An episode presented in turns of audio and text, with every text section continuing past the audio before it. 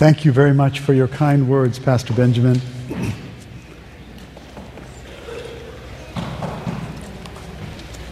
You know, when people see me, they don't usually think of me as an all-American. Um, in my office, they have a lot of fun with this. They had a play once with the receptionist answering the phone. And the receptionist said, "So you want to talk with the president? His name is Pastor Louis." "Yes, that's a French pronunciation, but he's not French. He was from Sri Lanka, but he's really from India, not from Sri Lanka. But really, he's an American. So now that you know that I have a very mixed identity, I am standing before you here, so honored and so blessed, so humbled to be standing in the pulpit of my former classmate, Pastor Dwight Nelson.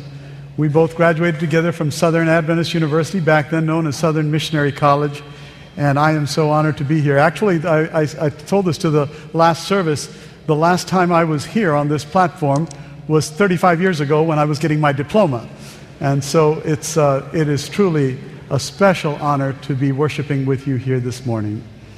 Would you join me in a word of prayer as we begin this service? Father in heaven, come into my heart, Lord Jesus.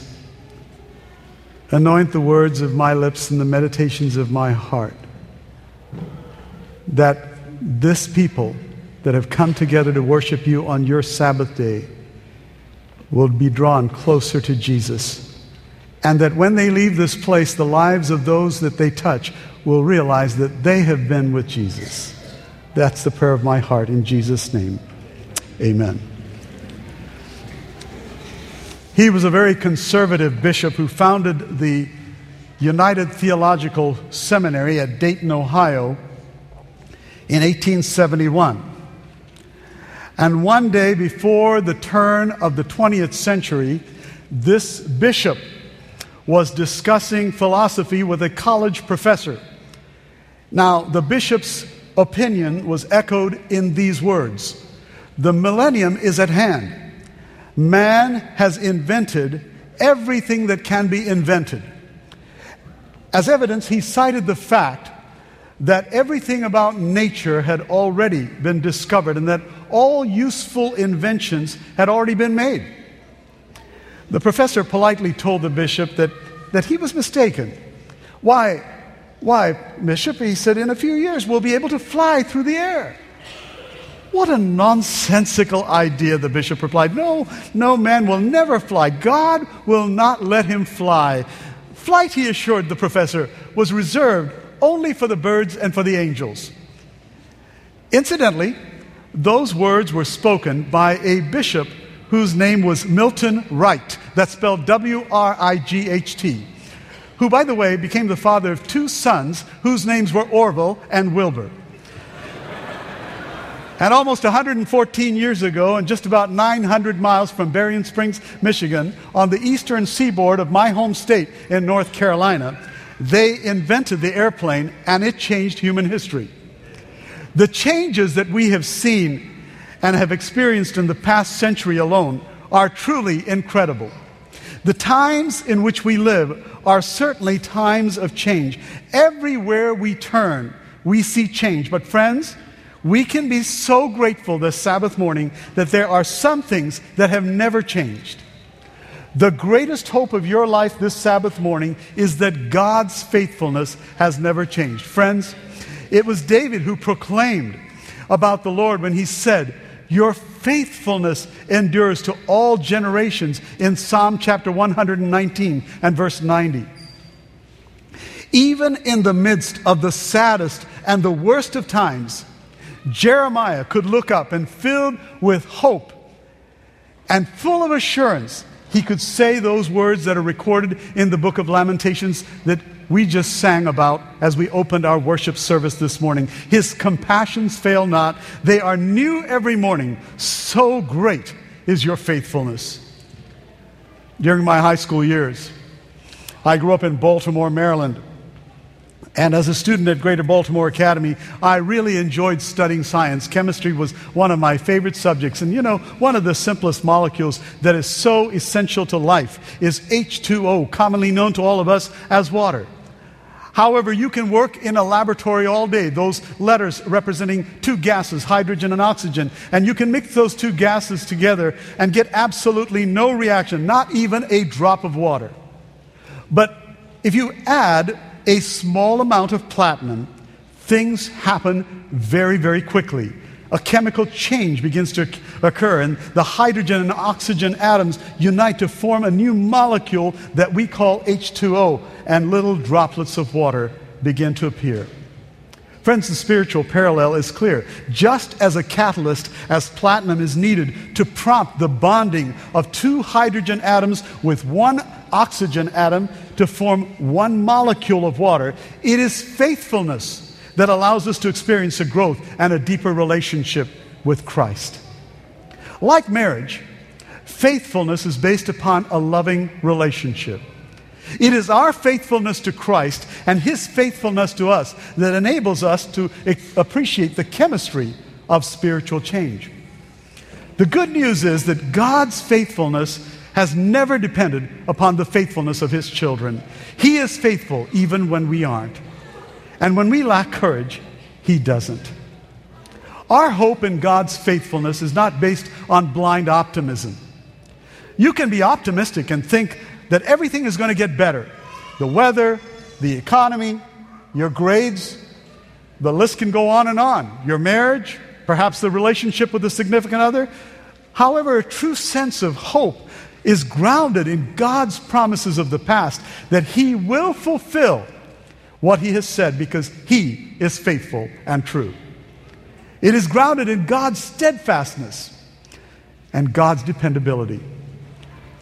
Robert Robinson was once a very wild youth who grew up in England, and he came to the Lord while listening to a sermon by George Whitefield, one of the founding preachers of the evangelical movement.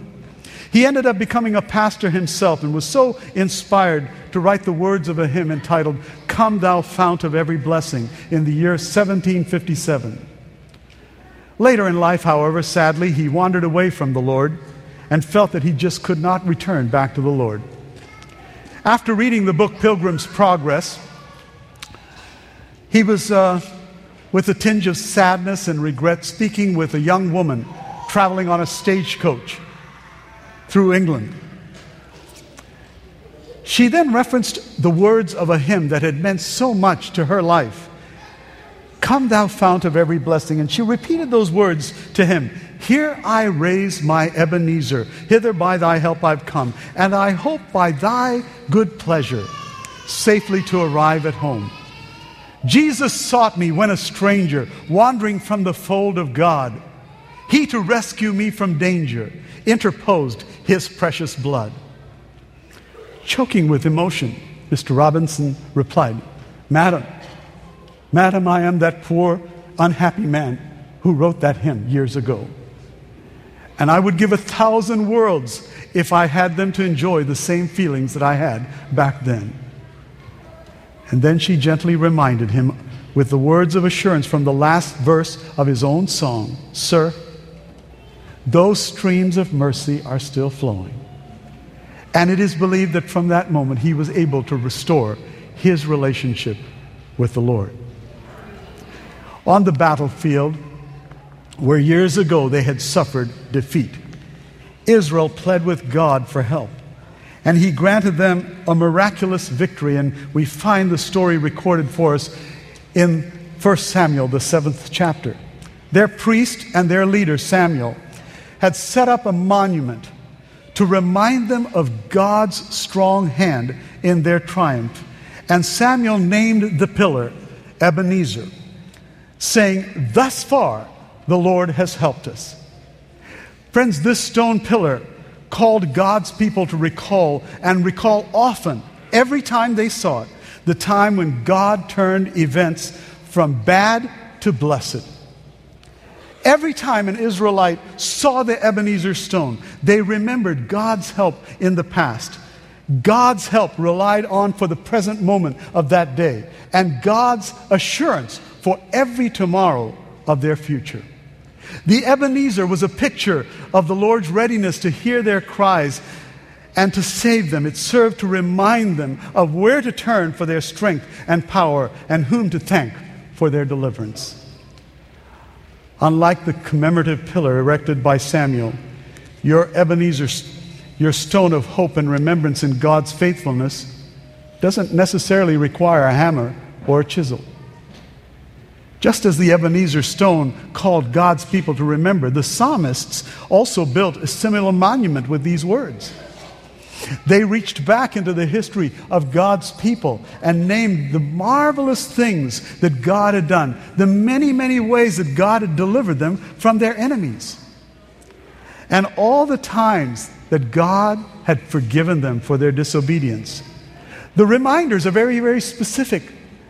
Didn't God lead you out of bondage in Egypt? Didn't He feed you in the desert and keep doing so even though you grumbled and complained all the time? Didn't He forgive your repeated idolatry and rampant rebelliousness? Didn't God give your army victory over victory over your enemies? And if He did so much for, more for you in the times past, can't you depend upon Him to do as much, if not even more, for you today? Why are you worrying about tomorrow anyway? And won't He still be there for you, hearing your pleas for help and acting on your behalf? I will utter hidden things from on old. The psalmist said, things we have heard and known, things our ancestors have told us, to help you remember, to remind you of God's power, to give you trust and confidence in Him, to teach you to learn and to lean on Him, to be your Ebenezer for as long as you live on this side of heaven. No, unlike the commemorative pillar erected by Samuel, your Ebenezer, your stone of help, requires neither a hammer nor a chisel, nor does it require you to sit down with a pen and put down eloquent words as the psalmist did either. Consider this Sabbath morning the Ebenezer of a song. He was a sixth generation son of David and the fourth king of Judah. Yet in a time of needless wandering and terrible apostasy, King Jehoshaphat took a stand of faithfulness according to second Chronicles, the seventeenth chapter, verse four, where he sought the Lord, the God of his father, and walked in His commandments. Despite his loyalty and his faithfulness, King Jehoshaphat faced a monumental challenge. In chapter twenty of second Chronicles, this king was shaken to the core one morning as his intelligence sources came running to him with horrifying news that a multitude was coming against him from beyond the sea, from Syria, and they are in Hazazib Tamar, which is En Gedi. This meant this massive enemy coalition was only about fifteen miles south of Jerusalem on the western shores of the Dead Sea. Jehoshaphat's life and his entire kingdom were literally at the brink of extinction. Talk about a reason to panic as the leader of God's people. What did he do? What would you do if you heard someone threatening news that your future and perhaps your life was at stake? This godly king did the right thing by calling a national prayer meeting and encouraging the people to trust God in the face of their overwhelming crisis. And then in verse five, we see him walking into the temple and placing his dilemma before the Lord. Hear the cry of his heart in verse twelve. In verse twelve, as he pleads his case, O our God, will you not judge them? For we have no power against this multitude that is coming against us, nor do we know what to do. But our eyes are upon you.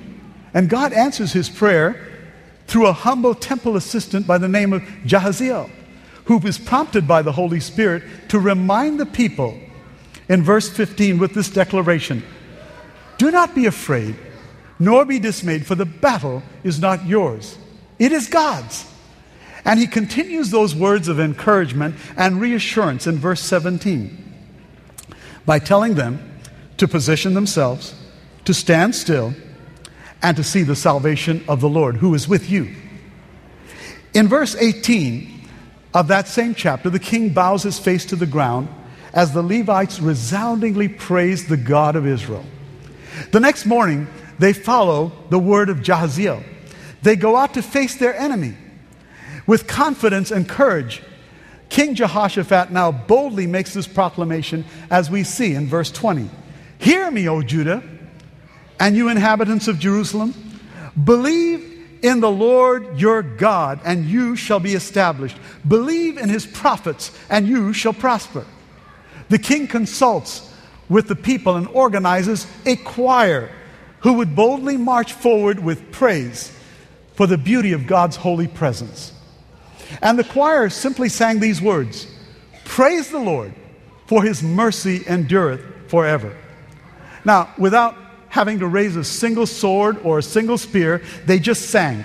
And that day, the Lord fought their battle for them, and we read the record of that in verses twenty-two and twenty-three. It tells us that as the enemies of God's people advanced to utterly destroy them, that the choir kept on singing that morning. And they ended up destroying each other. That morning, they had raised their Ebenezer in a song of victory. Consider the Ebenezer of a symbol. As a young boy, I grew up as the son of missionary teachers from India who chose to serve the Lord on the island of Ceylon. And, uh, you know, it's just a teardrop-shaped island about thirty miles off the coast of India. In Sri Lanka, I was surrounded by the culture and worship of Buddhism. Among the earliest and common symbols of Buddhism are the Dharma wheel, the Bodhi tree, with the distinctively shaped tr- leaves of this tree, and the lotus flower. Every religion and religious persuasion has some kind of a symbol that points them back to that religion and their faith. In my former ancestral home of India, Hinduism is the predominant religious persuasion. The Sanskrit letters for the sacred Hindu Om or Aum is used as the mother of all mantras for their four stages of consciousness. The religion of Islam doesn't really claim to have an official symbol, although some claim that the crescent moon and the star are the Islamic, Islamic symbols for their faith, since it became the emblem of the Ottoman Empire in the nineteenth century and then continued on after the nineteenth century as part of their religious faith. The Shield of David, or what we commonly know as the Star of David, was most frequently associated with Judaism. One of the oldest symbols of the Jewish faith, however, was the menorah, a seven-branch candlestick that was used in their sanctuary and worship ter- services. What about us? What about Christianity? For us, it's a cross, a cruel instrument of torture and shame and embarrassment. It stands alone as the symbol that marks the faith of every Christian. One of the most recognizable images in the United States is a Hollywood sign in Southern California. People from all over the globe come to Tinseltown to gaze at the cement footprints of all the movie stars and perhaps catch a glimpse of all the celebrities who might pass by. It's hard for these visitors to miss the large sign anchored in the foothills nearby. Less well known, however, in the Hollywood Hills is another easily recognized symbol, one with eternal significance. It's known as the Hollywood Pilgrimage Monument. This thirty-two-foot cross also looks out over the city. The cross was placed there in memory of a lady by the name of Christine Wetherill Stevenson, a wealthy heiress who in the nineteen twenties established the Pilgrimage Theater, now known as the John Anson, Anson Ford Theater. The site originally served as a venue for the pilgrimage play. It was a drama on the life of Christ. The two icons showcase an interesting contrast. Movies, good and bad, will come and go. Their entertainment value artistic contributions and relevance are temporary at best. The cross, however, reminds us of a drama of eternal scope. The work of Christ is a story of a loving God who pursues us and invites us to accept his offer of complete forgiveness. The high drama of Jesus' death is rooted in history. His resurrection conquered death and has an eternal impact on all of us. The cross, the cross will never lose its significance or its meaning and power. Paul was very clear on this when he reminded us in Galatians the sixth chapter and verse fourteen, "May I never boast except in the cross of our Lord Jesus Christ." I carry a coin purse. Actually, that slide came up a little bit too soon here, but I carry a little coin purse in my in my pocket. Every night when I go to bed, I put everything out, my wallet, my watch, my keys. I can find everything. But this coin purse goes with me everywhere I go. It's uh, it's my security blanket because it uh, it has my change in it, and I uh, I like to have my change in a coin purse. I don't know if you've ever seen anything like this. People who are not in my generation, they look and say, "What on earth is that thing?" And I say, "It's a coin purse." And they say, "That's pretty cool."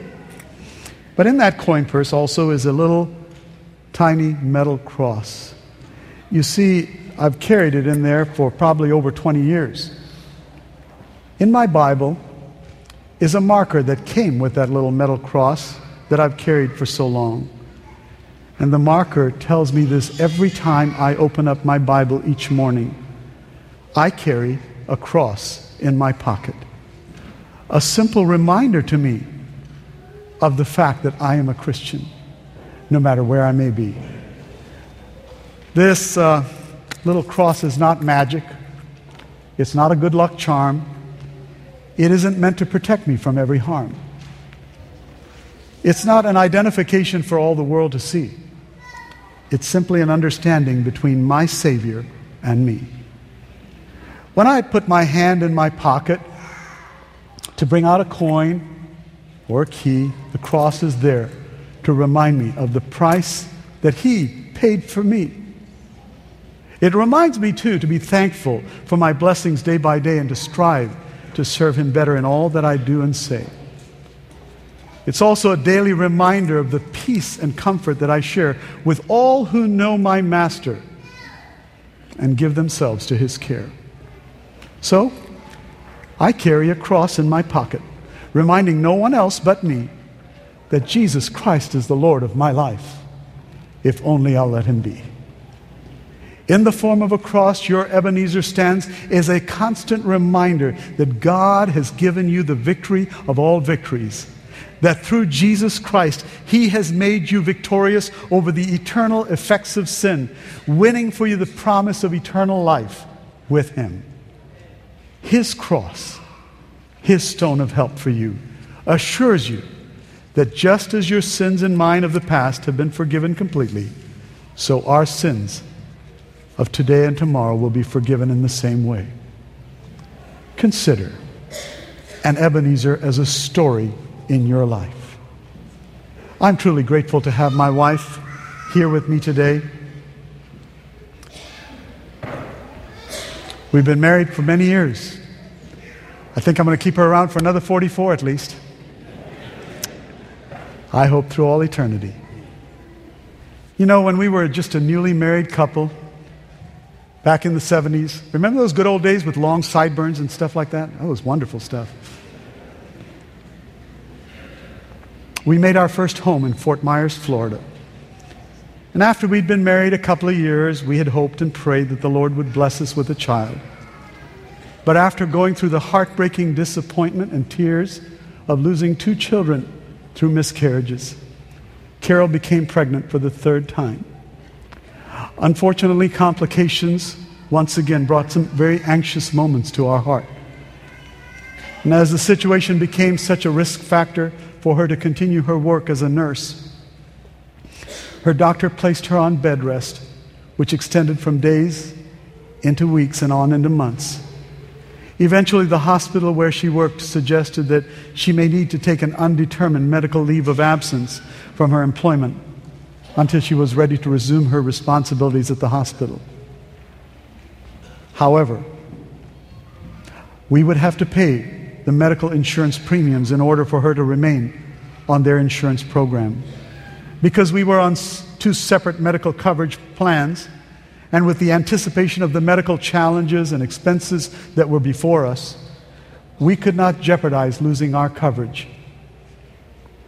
As a young working couple, with each of us making a rather minimal income, it took both of our paychecks to care for all the expenses that were part of adding to and managing a relatively new household. And as the months passed by, I began to realize that without Carol's paycheck, I was having a struggle keeping up with bills. I started falling behind, especially with our newest expense of keeping up with monthly medical insurance premiums that were now due to the hospital. One evening, as we sat at the breakfast table, I had my checkbook out there with all of our bills.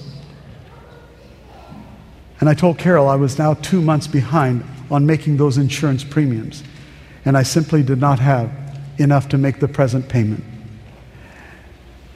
At that moment, a tempting thought came into my mind. I told her, I said, honey, I could, I could withhold my tithe temporarily at least and make a minimal payment so that they won't cancel our coverage. It's kind of like a loan from God. After all, I rationalized and I used the words of Scripture that God already owned the cattle on a thousand hills. Surely He would understand. Surely He didn't need my measly money.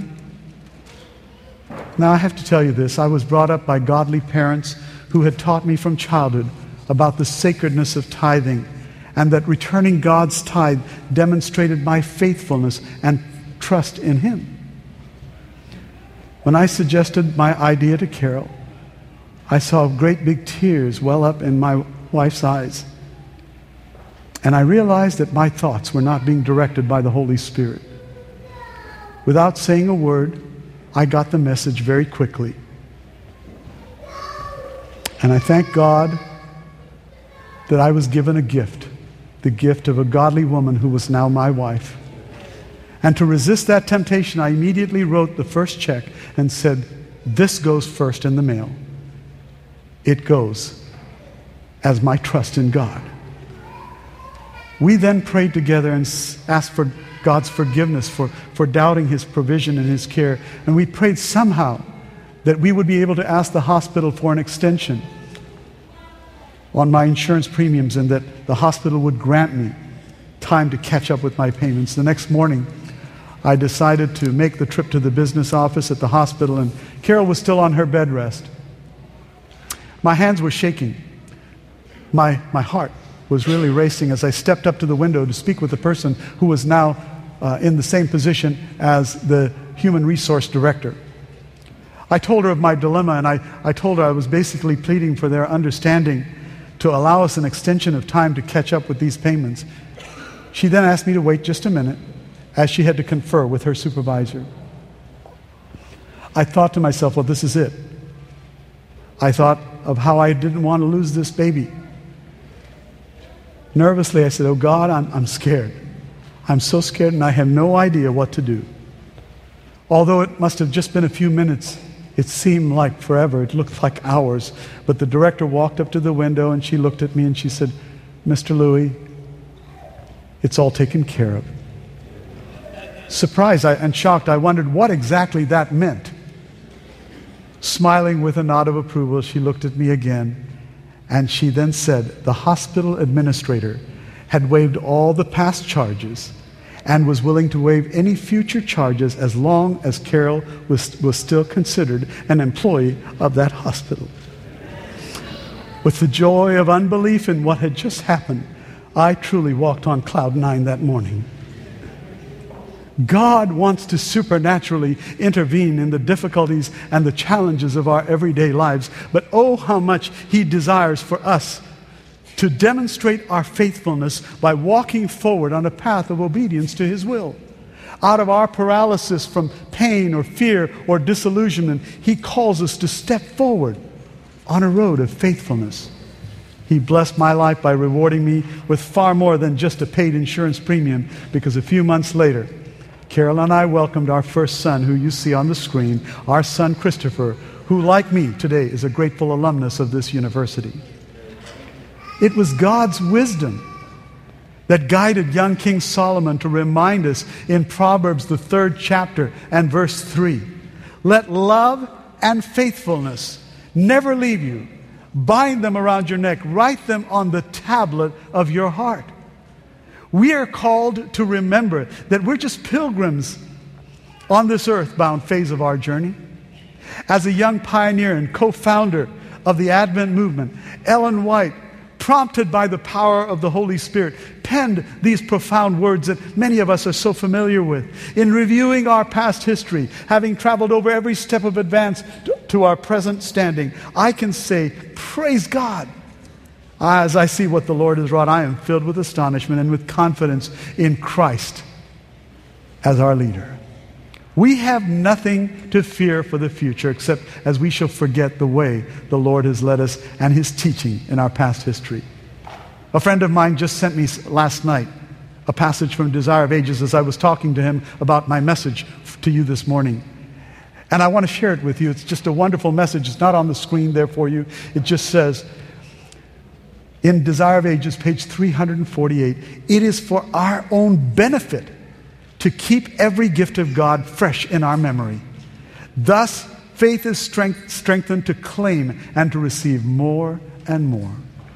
Your Ebenezer might not be a stone, a psalm, a song, or a symbol. Your Ebenezer may be a story of God's amazing provision at a time when you felt the power of His presence in your life. I challenge you this Sabbath morning to raise your personal Ebenezer. And in your mind, write the record of your spiritual history. Make your Ebenezer your present-day monument to all God has done for you in the past. Your memories will reveal His presence even if you don't recognize it at the time. They will highlight His hand in so much of what may have looked like a coincidence or even just a happy accident. Let these memories from yesterday's past free you as you rely on His strength and courage today and through to every morrow. Sarah Groves is a contemporary Christian singer, record producer, and an author. A few years ago, she composed a very beautiful message in song of God's amazing faithfulness. If you ever get a chance to listen to this song, I encourage you to listen to this song. It will strengthen your faith in God. May the message of this song resound in your heart as you raise your Ebenezer to remind you of every day, every day of your Father's loving faithfulness to you. Morning by morning, I wake up to find the power and comfort of God's hand in mine. Season by season, I watch Him amazed in awe of the mystery of His perfect ways. All I have need of, His hand will provide. He's always been faithful to me. I can't remember a trial or a pain He did not recycle to bring me gain. I can't remember one single regret in serving God only and trusting His hand. All I have need of, His hand will provide. He's always been faithful to me. This is my anthem. This is my song. The theme of the stories I've heard for so long. God has been faithful. He will be again. His loving compassion, it knows no end. All I have need of, His hand will provide. He's always been faithful. He's always been faithful. He's always been faithful to me. That, my friends, is my Ebenezer. I raise it up to remember He's always been faithful to me.